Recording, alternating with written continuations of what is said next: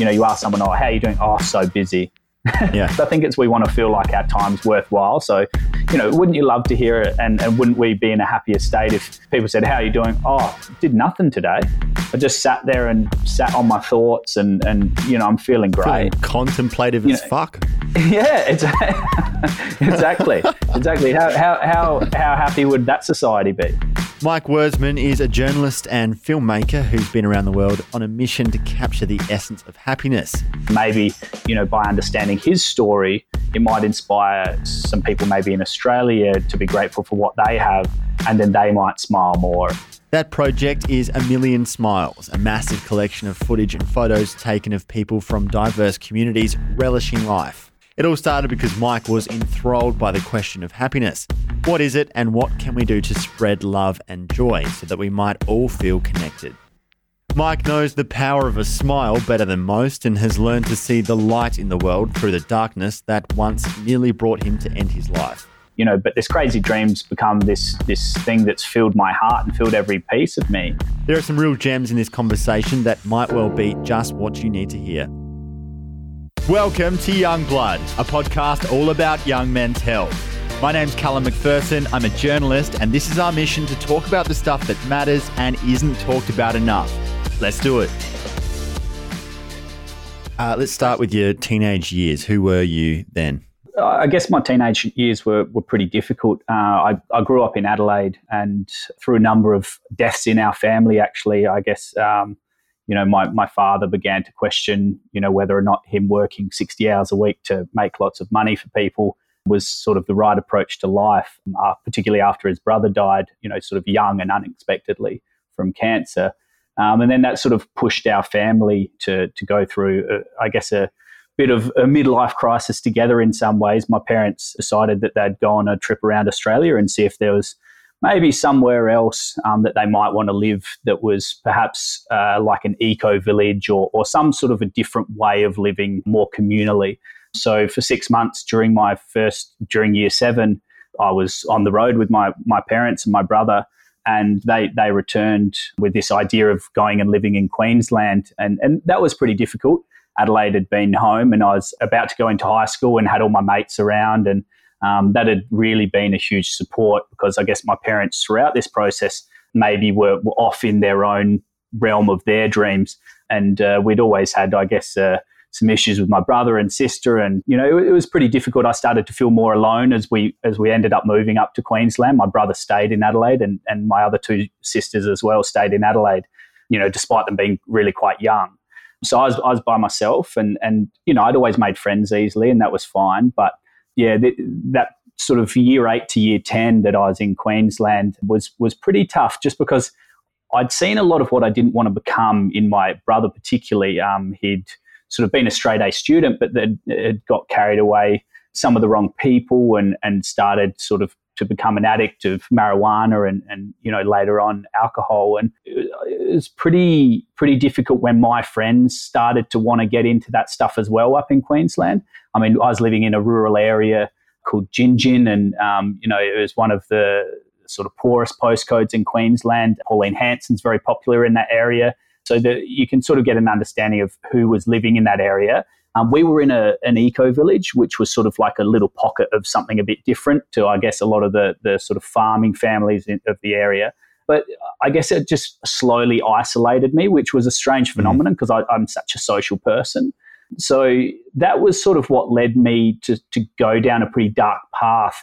I really felt abandoned, I guess, by my parents because they had chosen their dreams above maybe mine and my other siblings, and and that's that's been you know something that we've talked about a lot because I'm, I'm writing a book, uh, you know, at the moment, and, and my parents have really reflected on that and said, yeah, look, you know, we maybe we shouldn't have done that, but I actually love that they did because it taught me to chase my dreams as well. So whilst it was painful in those teenage years, it's really sort of I guess uh, played a big part in who I am today, and the fact that you know, I'm, I'm sort of willing to, to go and do things that maybe a lot of people might not be willing to do because my parents showed me the way that maybe this, you know, nine to five and just grinding it out for money isn't maybe the be all and end all that's going to lead us to a happy life. So it took a lot of pain in my teenage years, but, you know, I'm, I'm a really happy person today and certainly living my absolute dream. So, yeah, I guess uh, that's one of the other things is that, you know, from pain, I think we can learn a lot. I could see my brother's pain, for instance. I could see my sister's pain at times, you know, and, and that taught me that maybe I should be grateful for the fact that I haven't had to go through some of uh, the suffering that that they have and, and that they continue to to sort of go through. So yeah, it was it was a difficult time up there, um, but uh, I think I'm a better person today for that. So you're isolated within an isolated community. Can you just go into what that looks what that looked yeah. like for you? Is that because you sort of refused to get into what uh, the people around you were getting into? Yeah, look, my brother ended up moving up to, to Queensland and he sort of, you know, I was very cross about it at the time. He sort of, you know, at times um, gave drugs to people that I was friends with, and, and that was a terrible thing. And I, I was really cross that he'd, he'd done that. But people were starting to get into that sort of thing anyway. And so I was living basically in a community of, I'd say about like 200 houses, a little eco village within a pretty small community of 3,000 people in Gin. And I love the arts, I love politics you know, I, I, had a fair understanding of who I was by then. Obviously, I've gone on to become a journalist and filmmaker, which paints who I probably was as a, as a young person as well, as someone that's very creative, always very open about things. And the community that I was living within within the eco village was maybe a bit like that, but sort of going to school when you know I enjoyed skateboarding and some of these things that my friends did as well, but I was always a bit different. I, I, you know, not only had I grown up in a city with I guess my parents were very intellectual people, very into politics and these sorts of things as well. But it, it's a strange feeling because I'd never felt it outside of that in my entire life. I know that uh, a lot of people struggle with loneliness, but that that little period of a few years, I really felt, I guess, abandoned by my parents, which was a hugely bad platform to go from. But then also to have, you know, friends that seemed to be, I guess, into different things. You know, I was still friends with them on the surface, but I just had different interests that I couldn't really uh, feel like I could openly pursue or talk about with with many people. And how dark did it get for you then? How old were you?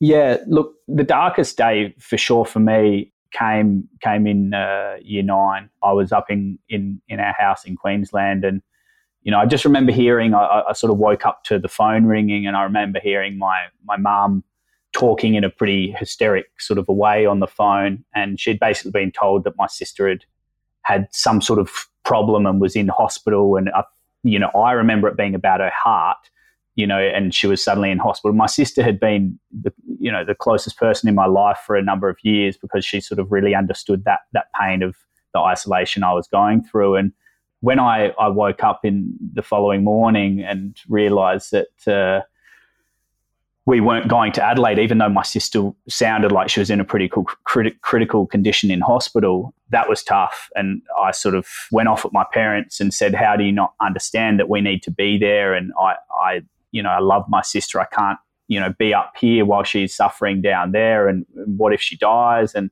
later that night was probably, you know, the, the darkest night so to speak. You know, my mum said, "Oh, she was going to go down," and I said, "Well, why can't I come?" And the, you know, there was a lack of money in the family at that point. That's sort of where a lot of the previous years of trauma had built up to to sort of thinking, well, you know, should I go on with this life that I'm living? And you know, there was certainly some suicidal tendencies um, that that started to creep into my life from that day for for a period of weeks, while my sister sort of laid in hospital and and I didn't know whether whether or not she'd be there for me. But I guess it was that understanding and seeing a photo actually next to my bed where where I was sort of curled up in a ball and and and you know not really feeling good about life and seeing her photo and thinking, what if she survives? You know, what if she ends up surviving this and I'm gone?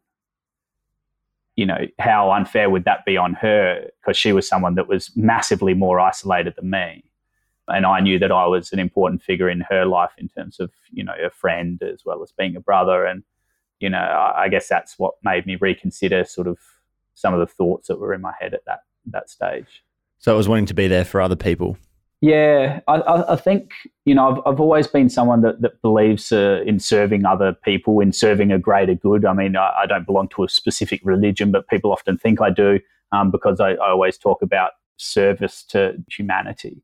And, you know, I think even at, at, that young age, I always felt like I was meant to do something more. And you know, a lot of that in those early years was, yeah, just being there for my for members of my family who were going through difficult things, as I was as well. But I think that's one of the things is when we can actually understand that our suffering is not just mm. ours. Everyone around us suffers. This human condition yeah. that we're all going through is is sure to to leave everyone with some level of suffering, whether it's a huge amount or, or whether some people are sort of just struggling a day here or a day there we're all going through this together. And I think when we can appreciate that, which I probably started to in that instant of thinking about my sister actually um, potentially being alone if I decided to go through with some of my suicidal thoughts at that point. Yeah, that that that was sort of you know I guess my one of my awakenings within my life was to go well I I need to actually be in this world in order to create the change that I'd always sort of dreamed of or felt I was here to um, try and help create. Mm. And fast forward to your young adulthood, when did you discover your passion? I was sort of at the end of year 12, not knowing what to do. I wanted to be a masseuse so that I could, you know, pursue my dream of becoming a, a painter. But lo and behold, uh, yeah, we didn't have enough money in the family for me to do this $2,000 course. So I went into to uni and I'd got really good grades at, at, school. So I knew I'd be able to sort of do anything. And I chose five completely different subjects and ended up you know in journalism and and doing filmmaking as my sub major. And it's easy looking back going that was actually what the world wanted me to be mm. doing you know and uh, i've obviously uh, made a, a, really healthy career in the sense of my happiness. You know i, I probably work 20 or 30 percent of my life at the moment making money and i work with a lot of different charities in australia making videos for them um, and, and helping them to manage some of their online campaigns and then sort of 70 or 80% of my life you know i guess is is dedicated to traveling around the world and sharing stories that can inspire people to, to sort of chase what makes them happy so That's yeah good ratio. I mean, it, yeah it's a great it's it's the sort of ratio that I, I, hope we can see more and more as sort of computers and and technology takes over some of the the boring mundane mm. stuff um, that I guess you know a lot of people have previously done in their jobs, and and maybe we can actually start to to go well. Do we need a universal wage or some of these things that have been thought about in in certain other really progressive countries, and so that people can spend you know four days a week, for instance, serving the community or just living out who they actually are, not stuck in a cubicle somewhere, uh, not pursuing their purpose on this earth, because. I, I don't think that we're going to ever see a happy world while ever people are sort of forced to fit into these boxes, whether that's the nine to five box, whether that's the I'll be a doctor or a lawyer because it sounds good on paper box, or whether it's sort of the box of, well, you know, mum and dad want me to do this, so I'll do that. Um, so yeah, look, life's life's been fascinating, and um, but I guess we only, you know, sort of make it that way by maybe searching inside ourselves in in those silent moments for why are we here? You know, it's the most beautiful question for a human mind that can be so curious and look outside and see well, why does the wind blow as it is outside? Or I don't know, there's there's so many questions to be asked. And, and I think once we start asking some of the questions that come into our mind in those silent moments, uh, that's a great road to start down in terms of happiness. So, what became the aim for you after you'd finished uni? Well, I, I, got I landed sort of you know the dream job so to speak. I was a TV journalist straight out of uni, and um, I, was, I was really upset by what the world that I sort of became a part of, of, of going out during the day and, and looking for the most negative, crazy stories that yeah, are happening. I know that feel. Um, yeah, yeah. And so I guess uh, I did something really, maybe most people would say stupid. Um, so I had this dream job on TV and great opportunity, and, and then decided to quit after five months just because I couldn't be happy with myself being part of that system. And then I worked for the Royal Adelaide Hospital in PR. So sort of saw the other side of the media and saw that, you know, there's this bloodthirst, you know, within the world of journalism. Yeah. You know, I remember quite often at the hospital every Sunday morning, you know, after the Saturday nights there's been stabbings or there's been incidents or whatever, the journalist would call you on the Sunday morning and, and you'd say, Oh no, actually that person's okay, they've recovered fully or or the stabbing wasn't as bad as what you might have thought and you'd actually literally hear a sigh from those journalists saying, "Oh." And it's like, are you serious? I mean, one one day I, I remember I can't probably say the swear word that I said to them uh, on, on the podcast, but I said, "Are you effing serious? I've just told you someone's going to survive after this person's attacked them last night, and you're upset with that. Like, do you remember that you're a human first and maybe a journalist second?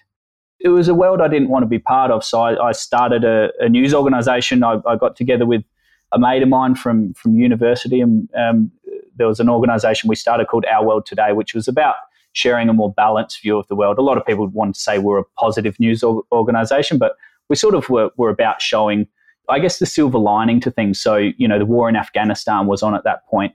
Um, and we we didn't want to just sort of show the body count. You know, we've killed X number of supposed terrorists, and they've killed X number of us. Um, we were sort of saying, well, okay, let's speak to to some of the the officers and the army personnel on the ground as we did, and ask them why are they there? What are they actually seeing over in Afghanistan? Is there a purpose to us spending billions of dollars as a country to send people there? Are the Taliban everything that we're told that they are? You know, and some of the things that we would hear is yeah, there's been these IEDs and these sorts of incidents that have traumatized so many people, but there's also, you know, now schools being built by our soldiers over there, and there's girls or, or, or, young boys going to school for the first time. So I think when the media sort of takes a more balanced approach and actually says, okay, well, humanity's not trying to be bad, and most people are not bad every day, but we're sort of focusing on that uh, I think that that was a really important lesson for me to learn uh, as a young adult and then to be part of our world today to begin with, but then now a million smiles, which is again about sharing stories that can inspire people to sort of dream their own dream and find their own happiness. Yeah, I mean, I've come across, you know, just so many amazing human beings that often we don't see enough on our nightly news broadcast. So that's always been a huge passion of mine and, and making sure that we're highlighting you know the true heroes in this world, are, which are often the people. Like I ended up actually going to Afghanistan, and I could. Uh, it's a whole other world. I, I've never felt as though my life is under threat. And I've been to some other dangerous places, but this was this was a, a whole other ball game. And to think that there's millions of people that are forced to live in that, not just in Afghanistan, in Syria, in all these countries around the world that are so devastated by you know, I guess the greedy ambitions of certain countries and certain organizations and people.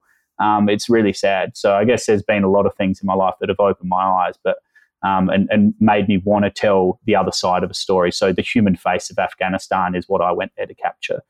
Um, yeah, so it's it, it's a, it's a tough world to to conquer the the media world, but I think you know my role now is sort of putting these beautiful stories out there. Actually, some of have been covered by the media, and and that's you know been been really beautiful to see some of them actually in mainstream press. Um, so that's that's one of my dreams is certainly to inspire that also good news can sell and can go viral online and these sorts of things. So. Yeah, that's that strikes a chord with me because I'm a TV commercial TV journalist right now. Yeah, and uh, know very well that yeah, if it bleeds, it leads. Absolutely. Um, and you know, it's all about well, it's it's a blending of the facts with entertainment as well, and caters to Absolutely. people's lack of attention span, and also the yeah. uh, the negative conditioning that exists in all of us, where we see and mm. are most engaged by threats first of all, out of a out of a will to survive and, and see danger and, and not be um, you know, not be put in danger ourselves. And the the news really feeds off that. Absolutely. Uh, and I definitely share some of the same feelings as you, as wanting to bring something positive to the world, hopefully to uh, counteract uh, the darkness that exists and, and the pain and the suffering, which we see a lot more of, even though there actually isn't that much of it. and you really have to look for it uh, a lot, in, in, especially in lovely places that we live in, like Australia, um, you're really going yeah, out and trying to find the the one or two or three bad things that happened, and the good things, unless they're really uh, miraculous, they're they're not going to get coverage, or certainly not as much because they just don't hit the bases that uh, it's believed are needed to make it newsworthy. No, I mean one of one of the great stats that uh, you know you may or may not be familiar with is like you know for every act of road rage, violence, or abuse in Australia, there are 38 acts of kindness towards strangers. But you know where is that in our media? Well, unless we have footage of it or it's you know entertaining visually, it's just it's not we're not going to mm. be interested in it. So yeah, no. and And I think these fires are, are, a great example. I mean, there's these amazingly courageous people and, and these people giving so much of their time, you know, to help. And, you know, we have seen a good amount of that coverage, but, you know, you'd love to see that sort of on a more regular basis is, is just these random acts of kindness that, that we as Aussies, I think we are sort of known for in the world. We're very hospitable, very mm. kind people. And, you know, I think that the great thing that we're start, starting to understand about the the way that the human mind works is that there's this there's various reasons why we sort of copy what we see. So when children, you know, see violence in the media, they're more likely to be violent themselves. Yeah. And they need to sort of and be afraid. And so then the thing I've noticed as yeah. well is that although the attitude is that you know, violence and fear should be at the top of the bulletin actually often stories that inspire and are based on human interest and show some sort of incredible story of someone overcoming something, they're often the ones that actually go best online in terms of who engages with it. Absolutely, and there's statistics that back that up. That because uh, there's there's some research that came out of America that sort of said um, there was a guy that studied uh, you know the New York Times website and what were people actually sharing, and I guess because we all have this persona that we we emanate online, people didn't want to be seen as these negative Nellies. So it is actually those remarkable stories that are, are, more likely to go viral, which is a great thing because the psychology of what we need in order to be happy is very well known. And so, for instance, there's Barbara Fredrickson, who did a range of studies that, that found that if you are to be feeling in your life that life is okay, you actually need three good things to occur for every one bad. So, you know, if you're, say, a cashier, you have three nice people come through and say hello and, and welcome, you know, and, uh, and then you have one bad person, you'll feel that life's okay. If you flip that and there's three bad people and one okay, or even two and two, we're going to feel like life's crap. You know, we're going to be unhappy. And you also have to recognize, you have to be able to recognize the good and appreciate it as well because because of that Absolutely. conditioning we're so much more likely to focus on the one negative thing and let that overtake yeah. our mind than the good things that happen. So you also have to be able to see those Absolutely. things as they happen and let them affect you just as much or more mm. than the one bad thing. Absolutely. And the chemicals in the human mind actually allow us to to rapidly fall down the emotional scale of human beings. So you can be right up at optimism and then you can plummet down very quickly, but actually the human mind doesn't climb up so quickly. You can't suddenly go from right at the bottom to right at the top. You have to go through each stage. So yeah, I think there's a few things that work for us, a few things that work against us.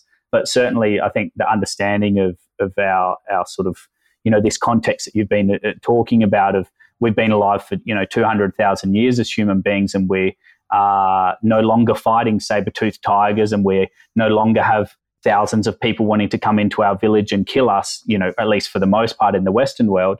And yet our mind hasn't sort of caught up with that. Like it hasn't caught up with the fact you're talking about gratitude as well. You know, in the last 200 years, homicide rates have fallen by between 50 and 75%.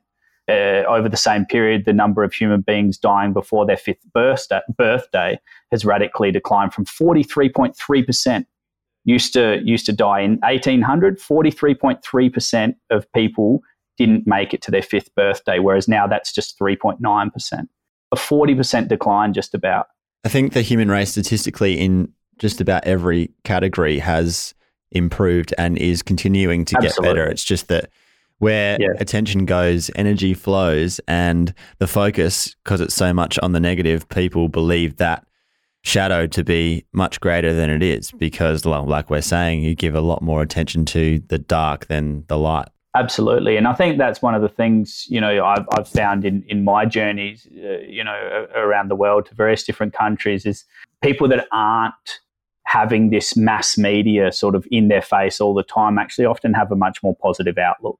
Um, and I know that within the West, there's also a, pretty big movement of people, you know, not going and switching on their TV at six o'clock and watching the news, which might not be a good thing for you if you're working as a yeah, TV but also journo. many many people, pretty much everyone that you talk to these days, they say they they don't watch the news because it's negative. No. Um, and there is still there is still plenty of positive stuff that goes on there. You know, in it, within every bulletin there'll be a hmm. positive mm. story, but it's not what people are mm. going to remember. Which, ironically, is why the negative ones are in there so often. Yeah, absolutely. I mean, I think it's something that there just needs to be a, a slightly better balance. I mean, 93% of Australians, when we were, uh, McCrindle Research Institute did a big study about this um, in Australia, and 93% of people said that they'd like to see more positive. News. That's 93% of Australians. So, like, you know, obviously the media is not listening to them for one reason or another, or maybe it just doesn't sell. I, I mean, uh, I don't think that's the case, especially not these days you know, I mean, you can sort of see that, um, I guess, within the, uh, the growing trend of people going online for their news and then what people are sharing, like you're saying, is the more positive. Also, stuff. positive news because, is harder. It's more work. Oh, absolutely. right. Because with negative stuff, it's pretty straightforward. You go to wherever the flashing lights went to, you film the bad thing that happened, and then you ask people about how bad that was. You know, it's boom, boom, boom, absolutely. it's all done. Whereas trying to find something positive, you have to find that story, then try and show it visually without stuff obviously being there. Um, there's just a lot mm. more that, that goes into doing it, but it's often more worthwhile as well.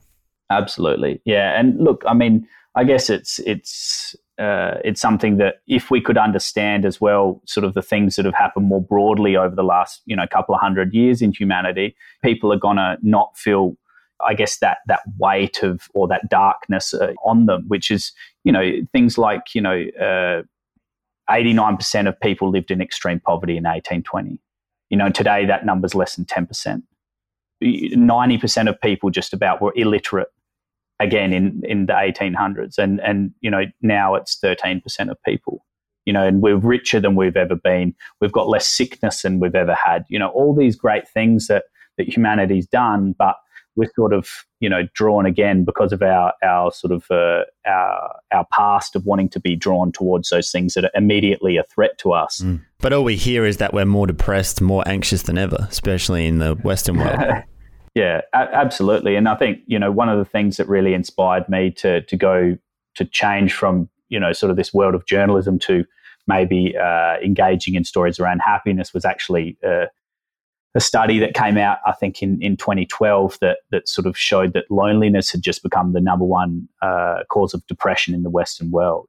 Um, you know, loneliness in a world of seven point, you know, four billion people it was back then, and and that really struck a chord with me. And I was I was actually walking down uh, Rundle Mall with a friend um, just after I'd finished writing that article, and and I said, you know, something needs to be done about this, and and we stopped at the the lights near the Hungry Jacks there, and and I sort of turned and looked around and I said, see, this is the problem. You know, no one was looking at one another. Everyone was either on their phones or not possibly making eye contact with people, um, let alone smiling at people. And that was sort of, I guess, what ignited my whole uh, life since then, which has been about, you know, capturing stories that can maybe, you know, make people smile and understand why that makes them smile and maybe chase that more in their life. So, what did that cost you? I mean, you're talking about going and making your own positive news agency and basically saying, you know, I want to be a journalist. I want to do stories, but I don't want to do these kinds of stories. I want to do the opposite side of the coin. But no sort. Well, I mean, there are outlets like this, but it's there's not really the the framework as there is for the other side. What did you have to give up or or spend to go and do that on your own? Well, I sold my house. I quit my job and I took up uh, some coaching positions within a, a, country footy club so that I could sort of do that. Mm. You know, but they're tiny sacrifices in the scheme of life. You know, um, people will go, "Oh, wow, you sold your house, you you know, you quit your job, you you cruisy government job, you know, working for the hospital, uh, all to pursue this crazy dream." you know, but this crazy dreams become this this thing that's filled my heart and filled every piece of Fuck me. Yeah. As I've uh, you know come across millions of people across across the world who whose stories have absolutely changed my life, and the the beauty of being able to share them, especially with this sort of online world, means that you know 120 million people is how many people that uh, my videos and photos have reached. So you know, it, we can all, if we're all doing our little bit, you know, the world's getting better regardless. I think that our openness to sort of you know multiculturalism and you know it doesn't matter if you're LGBTQIA plus you know hopefully you can accept that you know love is love so there's lots of good things I mean I always talk about 50 years ago 60 years ago I probably wouldn't have been able to marry my wife you know because she is brown she's from Sri Lanka you know that would have been a big no no you know, but today it's like, who cares? You know, so there's so many positive things that have happened in the world. And I think that when we can sort of understand that and be grateful for the time period that we're living in now, where there's not that much that we actually need to stress over. People like to have stress, and there's this sort of idea, you know, that that I've always sort of laughed at, where you know you ask someone, "Oh, how are you doing?" "Oh, so busy," but that that's not really a response. Yeah. you know, and why is it something that, that's glorified? I think it's we want to feel like our time's worthwhile. So we want to, you know, wouldn't you love to hear it? And, and wouldn't we be in a happier state if, you know, p- people said, "How are you doing?" Oh, did nothing today. I just sat there and sat on my thoughts, and and you know, I'm feeling great. Feeling contemplative you as know, fuck. Yeah, exactly. exactly. exactly. How, how how how happy would that society be? you know and and so you know i guess there's roles that governments need to play there's roles that we as individuals need to play there's role that the media needs to play you know and i think some well i are, guess that that attitude doesn't feed the machine does it not really but i think people are getting sick of the machine oh, yeah. i think that's sort of what we're seeing with all this anger coming out of well why has it taken us for half of australia to be on fire and then the other half's flooding now um, why is it taking like the giant slap in the face and I think the, the younger generations, you know, yourself, um, I'd say anyone lower than me or a few years ab- above me, and I'm 33, um, we're, we're sort of sick of it, mm. I think. Um, we've sort of seen that that the baby boomers who you know dug up the earth and made billions of dollars and sort of you know took this post-war poverty into a post-war sort of um, you know abundance. Um, yeah, that's great. We've all we're all living in nicer houses and have better cars because of that. But we've seen our parents grow up and we've gone, has that created happiness? And so there's this thing called the Easterlin paradox. It's it's uh, you know a famous economist from the US you know looked at the US and it's escalated you know its wealth threefold over over a couple of decades after the war, but their their happiness levels weren't going up.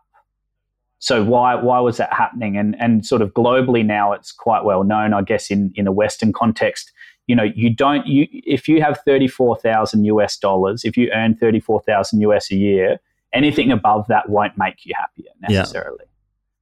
So, and it's all relative. It's all sort of, you know, unfortunately, we have the this thing pretty heavily ingrained in us called the social comparison theory, where I'm okay if I've got a pretty average life, but if I see that my neighbour's got an amazing life, suddenly I feel less happy, yeah. even though my life prior to seeing his life was fine. So, you know, we're seeing that a lot with online, with this social media sort of uh, frenzy where everyone, you know, shows their highlights reel. You know, because how often do you see on social media, you know, someone just saying, oh, yeah, average day today, you know, walked, got some lunch, and, you know, you just don't see that. You see, oh my God, I went to Movie World with my family and we've got all these photos with, you know, all these characters and we ate ice cream and we did this and that. And, you know, that's not life. No. You know, that's sort of like five or ten percent of life is is those really bright, colourful, amazing moments, and most of it's sort of the the the clockwork stuff of you know you get up, you brush your teeth, and and that sort of stuff. And so we we we've got this unrealistic sort of expectation. A lot of people see me traveling online because I guess I, I sort of update my Facebook only ever you know if I'm traveling so that my family knows I'm safe. You know, and people go, "Oh, you're always traveling? Wow, that must be amazing." And it's like, well, yeah, but I'm not traveling for most of the year. I travel a few months a year normally, and that's obviously a huge privilege. Mm. But actually, like most of my life is just the same as anyone else. It's just I've chosen to sort of follow my dreams, which is the only real difference. You know, it's not that I'm alone in this pursuit. A lot of people, I think, are, are waking up. I mean, I remember interviewing a whole lot of people on Wall Street, and the older guys I interviewed were saying, now this is where you know the center of uh, you know the financial universe is and you know we're just here to make money. And then the younger people you talk to they're like no i'm here for a year or two and then i'm out you know because there's bigger things going on in life. I want to be a musician. I want to be you know uh, an artist. I, I, I want to spend time with my family. So you know i think people are growing growing up you know in this day and age. And it's because of our privilege of this younger generation that we've never had to really worry about money. And whereas our parents generation probably had to but I think younger people are, are, sort of waking up to this idea that there's maybe a little bit more um, to this idea of sort of pursuing our own sort of authentic life that's not in one of those boxes that I was talking about. That that's not necessarily just for the sake of mum and dad or, or for the sake of looking rich. Um, so I think that's sort of the next evolution that that we're seeing already uh, in a lot of Western countries, and we'll start to see in the developing world as well. Is people going, you know what? I actually don't want any more money. I mean, I've said that in my life. I said I, I, I work twenty or thirty percent. That gives me enough money to to live fairly comfortably with my wife as well, working. You know, I don't want any more. Mm. So if, if clients come to me and say, "Oh, here's half a million dollars to go make this, you know, ad about cars or whatever it might be," I'd say no. I, like I'm just not interested. Sorry, mm. you know, because you know, I guess it's about being authentic to who we are and what drives us. And and I'm such a privileged sort of person to be able to sit here and say this stuff, and I understand that because I've travelled to some of the poorest countries in the world. But you know, I mean, that's that's the ultimate dream is to follow our dream. So, you know, I, am so lucky and so happy because I can do that. And I just implore everyone to, to sort of sit in silence for long enough without your phone near you.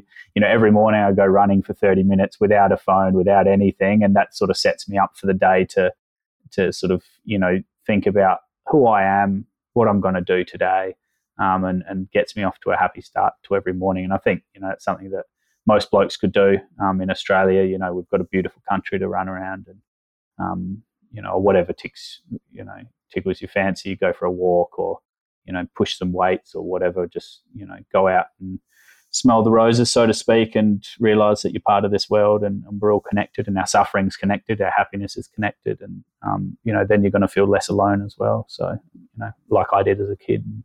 I've come to understand that, and, and that's sort of why I guess I'm a pretty happy person today. Yeah. Um, so, what is a million smiles? So a million smiles was was started um, sort of as an evolution of our world today. So I, I, I wanted to just do something to to sort of provide people um, with the impetus to to just go and smile at other people. And I, I sort of thought oh, I'll travel around the world and capture photographs of people smiling and, and do some videos as well, and sort of ask people what's behind that smile. So what's behind the smile of, of the man with no legs in Cambodia who's had him blown off um, by a landmine. What's behind his smile? What allows him to smile? And maybe, you know, by understanding his story, it might inspire, you know, some people maybe in Australia to, to be grateful for what they have, and then they might smile more. And, and you know, it was just, I guess, about as well the simplicity of, of smiling at people on the street. Not necessarily in that creepy way, um, but, you know, like you know, just acknowledging that you're actually in this world with other people instead of maybe being on your phone sort of 99% of the time, as most people are when they're walking along the street and getting hit by cars or falling off cliffs, as you see in Sydney when they're trying to take selfies. So, you know, we've just become a bit obsessed with this virtual world. And we've sort of a lot of the stories and stuff, you know, that I've I've captured overseas in countries where people just don't have phones a lot of the time, uh, are about that. Life was a little bit simpler and maybe a little bit happier before this whole sort of paradigm of having this virtual world existed. So yeah, I, I mean, there's so many elements, you know, to a million smiles, but it's effectively, you know, capturing and sharing stories that can inspire people to, to smile and chase their happiness. And how were you capturing it with footage or photos? Yeah, yeah, photos and footage, um, which can all be seen on our, our Facebook page or website, um, which is a million smiles movie.com. So, you know, but i have actually just finished writing a book that should be published later this year. Oh, so that's sort of like, that's a real melting pot of all the best of the best, you know, stories that have really impacted my life, as well as, you know, my life stories uh, sort of intertwined throughout that. And it, it looks at, I guess, the journey of what my mind and heart have sort of felt throughout this as I've seen, you know, people dying in front of me. I've, I've been to war zones and, and you know, uh, seen some of the richest people and the poorest people in the world and look at, well, who is, you know, who are the happiest people and what are the happiest places and what are the happiest ideas on earth. So, you know, it goes from anything from religion to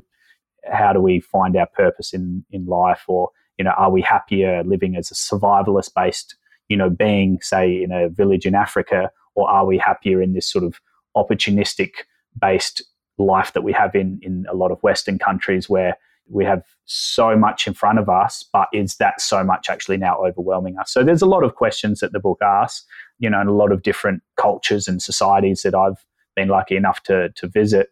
that have taught me so much about happiness. And, you know, I, I, just have the privilege of passing that on now. And what are some simple things that you can list that you have learned about happiness? Just actually be still and have nothing in front of you, nothing in your life, and just sit with who you are. And it's a really difficult thing for a lot of people.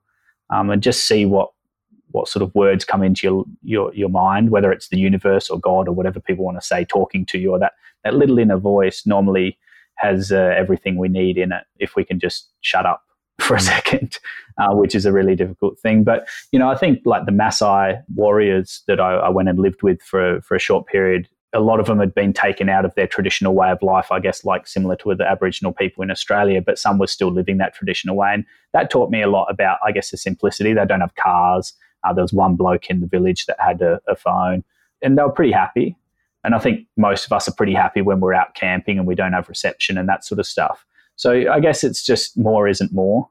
You know, I've seen that just time and time and time again is more isn't more like I said before, you know, you can make more money, but it won't make you happier. And actually, like being strong and willed enough to live by that, like that's a really hard thing. I think a lot of us know a lot of the deep wisdom that I've found in the world. A lot of us know that, but it's actually having the strength to be able to stand next to your neighbor who's got a massive house and go, I'm okay with my small house.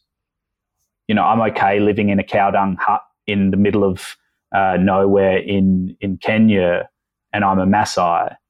Because if I chase this other thing, then I'm going to have to sacrifice sort of you know my family in the way that we live now. So because there's always sacrifices. Women's empowerment, for instance, you know, something I'm very interested in. It's great that women have exactly the same rights as men, but does that mean that both parents should be working all the time? Well, no, because I mean the happiest families that I've seen are certainly you know, where there's at least whether it's the mother or father at home. We just need to, you know, question whether more is more. I think, you know, and, and whether or not actually we can create more by being grateful for what we have. Mm. So yeah, I mean that's just a few of the lessons, but you know I could go on all day. what surprised you about people through your travels? People are good. Yeah, mo- most people are good.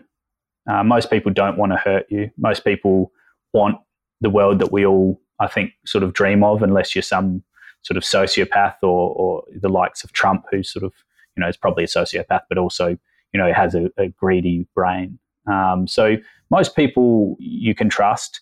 There's some people that are really desperate and, and might try and play you out in, you know, I've had scams in India and Africa and these places, but, you know, the vast, vast, vast majority of people are kind beyond words. You know, the amount of people that have opened up their homes and given me, you know, a cup of tea when, you know, or their last biscuit and they probably don't know when they're going to eat again.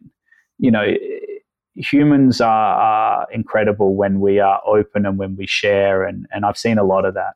And, and that's something that every Australian for sure could learn from some of these really simple villages I've, I've been to where people share and talk to their neighbor and live with less. And they, they could pursue more but they choose to just live as they are because they know that they have enough.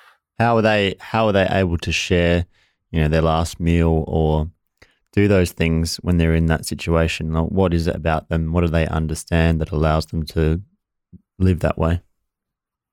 I think that they understand. I mean, I was, I was just sort of uh, doing a final proofread of my book, and I was, I was reading about this lady in, in Cambodia who'd been shunned by her community because she had HIV, and unfortunately, the, the community you know lacks education around HIV, and they think that if you touch that person, um, you'll get HIV. And so she was sort of pushed out to live by herself, and she actually adopted um, this other girl who she noticed uh, was you know also living by herself out in this swamp, um, and she had HIV as well. The other the other girl, and you know so I went and interviewed them, and and they were probably the poor, poorest of the poor that I've sort of seen anywhere in the world. And they did give me their last, well, what may have been their last biscuit, you know, and a cup of tea and, and these sorts of things. And what allows them to do it is that I guess maybe someone's done it for them once or, or they just understand what kindness is. You know, that, that, you know, adopted daughter who that lady's brought in, I mean, she would be dead. I mean, they both may be dead right now. And, and that's sort of, I guess, the thing is that we, the privileged of the world who don't have to worry about a lack of education or any of these things, need to make the most of our life and need to, to, to learn to do some of those things that, that others seem to do so easily, like sharing. Because that's, I mean, that's the thing I noticed, I guess, in America as well. And statistics sort of back this up, actually, which I was surprised to, to sort of see. African Americans, to me, were much happier than, than any other culture within America. And that's because, unfortunately, they're still marginalized and they're still poorer. But that actually being a bit poorer meant that they relied on their neighbors more. So more community. Um, meant that they had a stronger community. So it's actually, you know, yeah, there's there's this sort of strange strange thing that happens when we, you know, I can be independent. I've got so much money. I've, you know, my wife and I, we can just live yeah, by ourselves that here. Isolates well, you. Yeah, it actually isolates you. Uh, fair dinkum, and uh, I mean, you know, African Americans, you know, uh, uh, have the highest rates of incarceration, and we we all know, I guess, about Black Lives Matter, and and all the horrible things that they've been put through, and yet there's this simplicity and beauty to the fact that they'll walk past and say hello to one another or you know yes there's dangerous areas that i've been through but still those people are so warm and, and, and open. And i think that's because they know you know what the other alternative is which is to be you know persecuted for being different or um, to be looked at like an animal. And you know they don't want to perpetuate that. And that's what we've all got to say as human beings is i don't want to perpetuate the things i know are wrong in this world. You know whether that be greed or pollution or, or creating you know this sort of environment that we've got now where we don't trust someone because oh you're in the different side of politics to me or whatever it might be. So i guess and that all comes back to those simple acts of sharing that that these communities have certainly taught me. You know i'll i'll very rarely walk past someone in my apartment building and not say hello. You know they they often don't say hi back but that doesn't stop me the next time from saying hi. And one day maybe they'll say hi to me. And I smile at people in the street, and that's you know an awkward thing sometimes because people sort of don't know how to react. But then one day I was I was walking along in the streets in Adelaide, and I smiled at this young girl who looked quite sad and depressed, and she she ran after me and said, "Sorry, sorry, sorry to do this, but." Thank you so much for smiling at me you know, I, have I've been suffering depression and and you know I've had a terrible day and that meant a lot. So keep doing it, and you know that's what I've kept doing, and and that's what we can all do. Smiles are free, kindness is free, and that's sort of the commodity that I guess uh, a lot of us need to start trading in more, rather than worrying about you know money, money, money all the time. It's sort of like let's worry about sharing and caring, and and I think we all know it deep down that that's what creates happiness, but again, it's having, I guess, the the calmness in your life to sit, you know, and just think, okay, what do I want to do today? And and a lot of us, hopefully, you know, um, would kindness and these things would come pretty quickly to our minds. Um, you know, how do you want to be remembered at, your funeral? I always sort of come back to what will people say about you? Will they talk about oh man, he had the best sports car, this guy, like he was so cool and drink the most fancy champagne and that sort of stuff or will they talk about actually this guy gave up this you know wealthy life luxurious life that he had to help people and and that inspired millions across the world? I mean think of the names that we know in the world. Mandela martin luther king gandhi. These people didn't have money necessarily. They gave themselves to the world and, and that's what we've all got to start doing i think is just giving ourselves to whatever purpose we feel driving us. Uh. and what's the power of a smile it can just mean so much. You know, I've had people smile at me, and you know, I've been in in very dangerous situations at times, and you know, a simple smile just like disarms people. You know, at the moment we've got this heightened tension, terrorist. You know, uh, you know, there's a lot of Islamophobia. You know, or then it's oh, we're scared of you know skinhead white people because there's all these you know Nazi parties starting up again in Germany, or or we're, we're, we're just generally in this place of fear. There's always something to be scared of. There is, and and again, the media drives that. But we're all, we're all sort of living in this sort of fear coma, comatose sort of fear state, and a smile just disarms people straight away. You know, we all know that feeling when someone, when a stranger smiles at us, and you're like, "Oh my god, I'm a human, and you're a human, and you've smiled at me," and that's sort of wow, that's strange, but it's beautiful and it's warmed my heart, and I don't need to be scared of you anymore you know, and and you know, we're not used to that. Again, two hundred thousand years of you know, being scared of people coming into our village and stealing our crops or, or, or our women or whatever it might be, you know, has, has left us skeptical of people, but we don't need to be.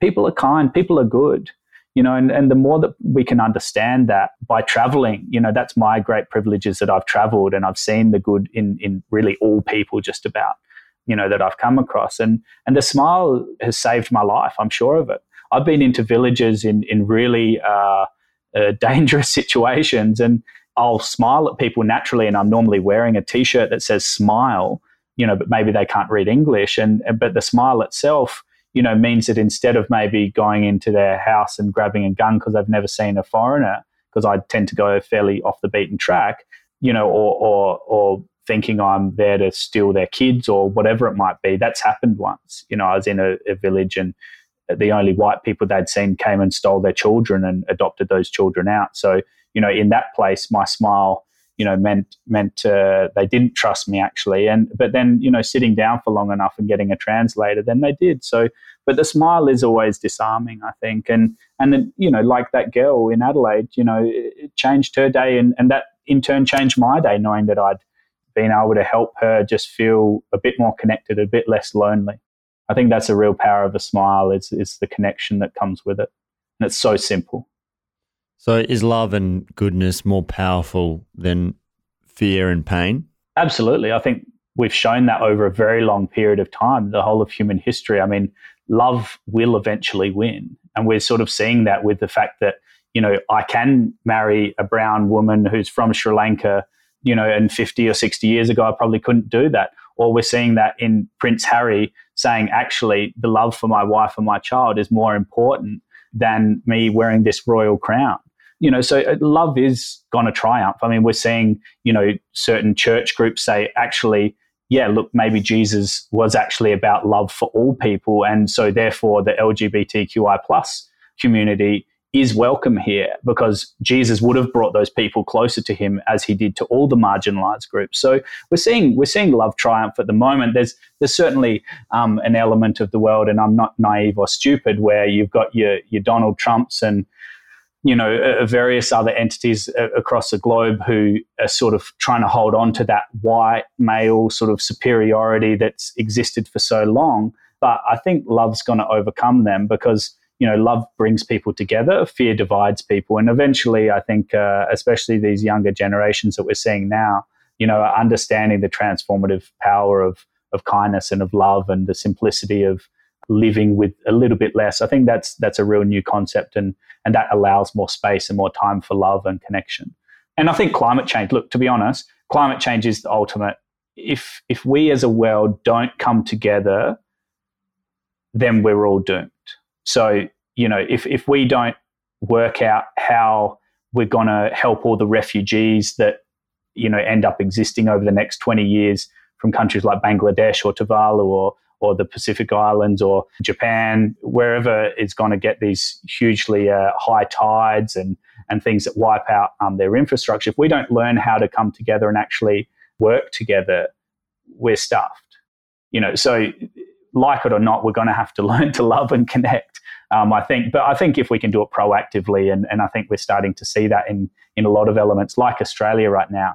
You know, when push comes to shove, you know, we haven't all gone and bashed one another and said, "Oh no, you know, bloody, you don't, you don't. These firemen need to come with me, and you know, you don't, you shouldn't have firemen in your area, and let's have these guys here." You know, we've we've actually worked together. Uh, brings out the best in us. It does.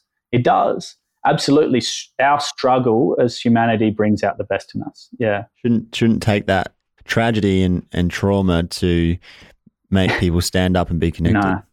No, but if it has to, then it will. And and that's sort of like you can't just keep taking from this world. I mean, Mother Nature doesn't care about us. You know, Mother Nature just is.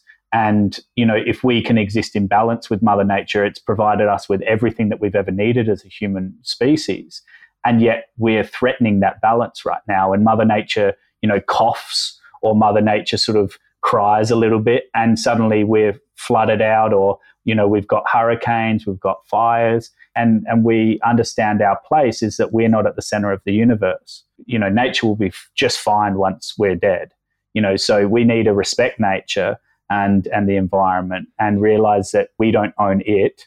It is a gift to us you know and and i think that when we can do that you know we're going to see a, a happier humanity but also just like you know we're going to be able to connect around how we need to live as human beings which is sustainably which means sharing more which means you know helping your neighbor you know it means doing things that are selfless. So because you know if if people keep taking and taking if our generation decides nah let's be like you know the the boomers who I think unknowingly to some degree so it's not necessarily their fault but just dug these big holes extracted all the gas and oil from the earth and burnt it for huge profits. If if we and our generation keep doing that you know we're we're going to be in a world of hurt. So you know we've got to be able to be selfless enough you know, and that might mean some pain, some immediate pain, higher electricity bills because we go, actually, let's get rid of our coal power plants right now. And eventually it's going to be cheaper to, to have the sun powering us anyway because the sun's always there and we don't need to dig the sun up or anything like that. So, you know, eventually it's going to be cheaper. But yeah, I think we're going to need to work together. And, and I think we're starting to see that amongst younger generations, particularly. What does it take to be positive? Being positive for me starts with actually like looking at myself. So that morning run that I go on for 30 minutes is just for me.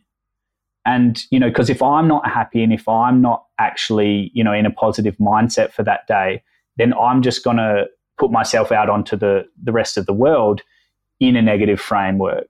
You know, so if I if I wake up and I just turn on the news or, or want to feel down about the day, I've got to realize that I'm going to reflect that onto others, and then they're going to reflect it onto their friends and their friends, and and suddenly we have a, a very negative uh, sort of world, which is partly what we see at, at, the moment. But if we can be positive, you know, which is something that I, I sort of, as I run, I sort of meditate in a sense, and I'm thinking about what can I do for the world today, and you know that always gets you uh, anything that's selfless gets you off to a pretty positive mindset, I think you know, oh, wow, I can help this person today. I'm going to share this video, which is hopefully going to transform some lives. So, yeah, it's, it's pretty simple. Like the small acts, like smiling at people, deciding to, to, to say hello to people in your building, you know, get to know someone new each day. There's lots of little tactics you can have. Or, you know, hmm. one of the biggest things that I've done, you know, quite a while ago now, but it certainly is a great thing for people to start with is every night before you go to bed,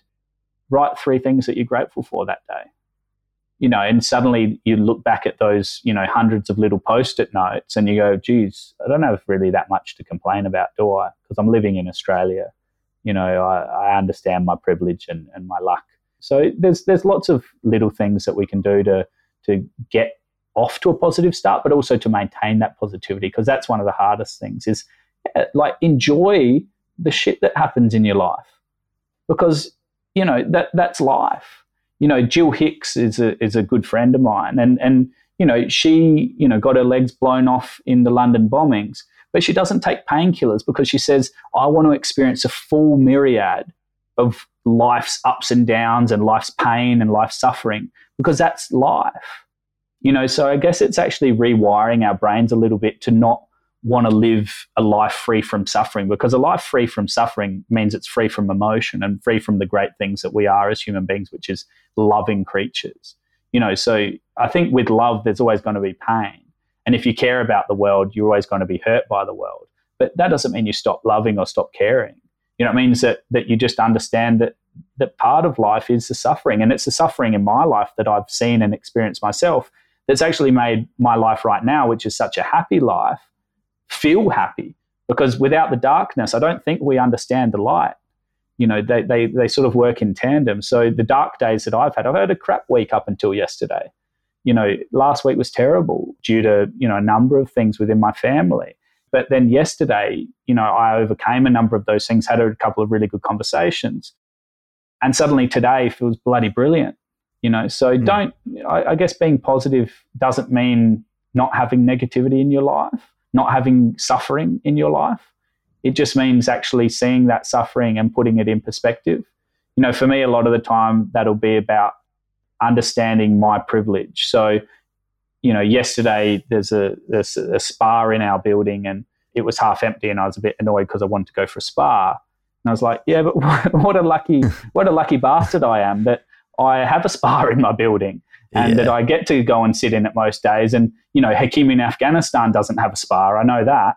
And so, you know, it just puts things in perspective. Perspective's everything. It's the whole ball game, you know, Yeah. and, you know, I think to come back to your point before about like what's the power of love, I was just remembering, you know, one of the things that, that I was so staggered to, to come across. So the longest ever study into human adults, which is by Harvard, um, they, they asked the guy who's run it for the last 30 years, you know, what's the one finding? And, and these professors with long titles after their name often like to make things sound complicated, you know, or, or want to make it sound really scientific and these sorts of things. And, and I love that this guy, he just said like the words, just three words, love is everything. And then he said the words full stop, but, you know, love is everything full stop. And how, you know, that's a guy who, you know, is employed by Harvard to run the longest ever study into adult human beings. And, and what have you found over 85 years? Love is everything. It's bloody simple. It sounds pretty simple, Yeah, doesn't it? exactly. When you say it like that.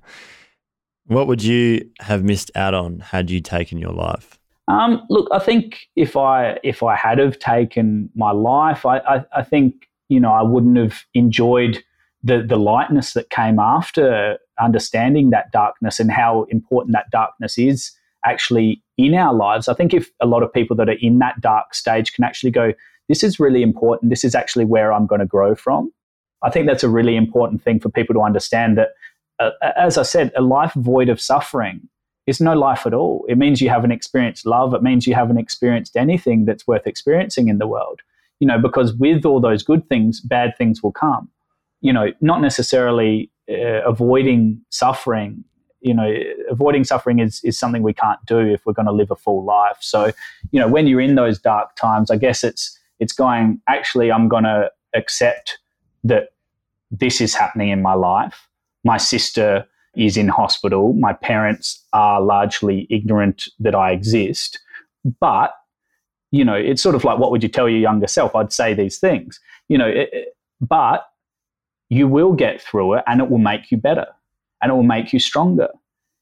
You know, and and and you know, it will make you understand the full breadth of life, which is, you know, the absolute darkest darkest moments and the absolute lightest moments and everything in between. So I think embracing all of life is really a great lesson for anyone that's maybe struggling or suicidal and, and going, you know, there there will be another another day tomorrow.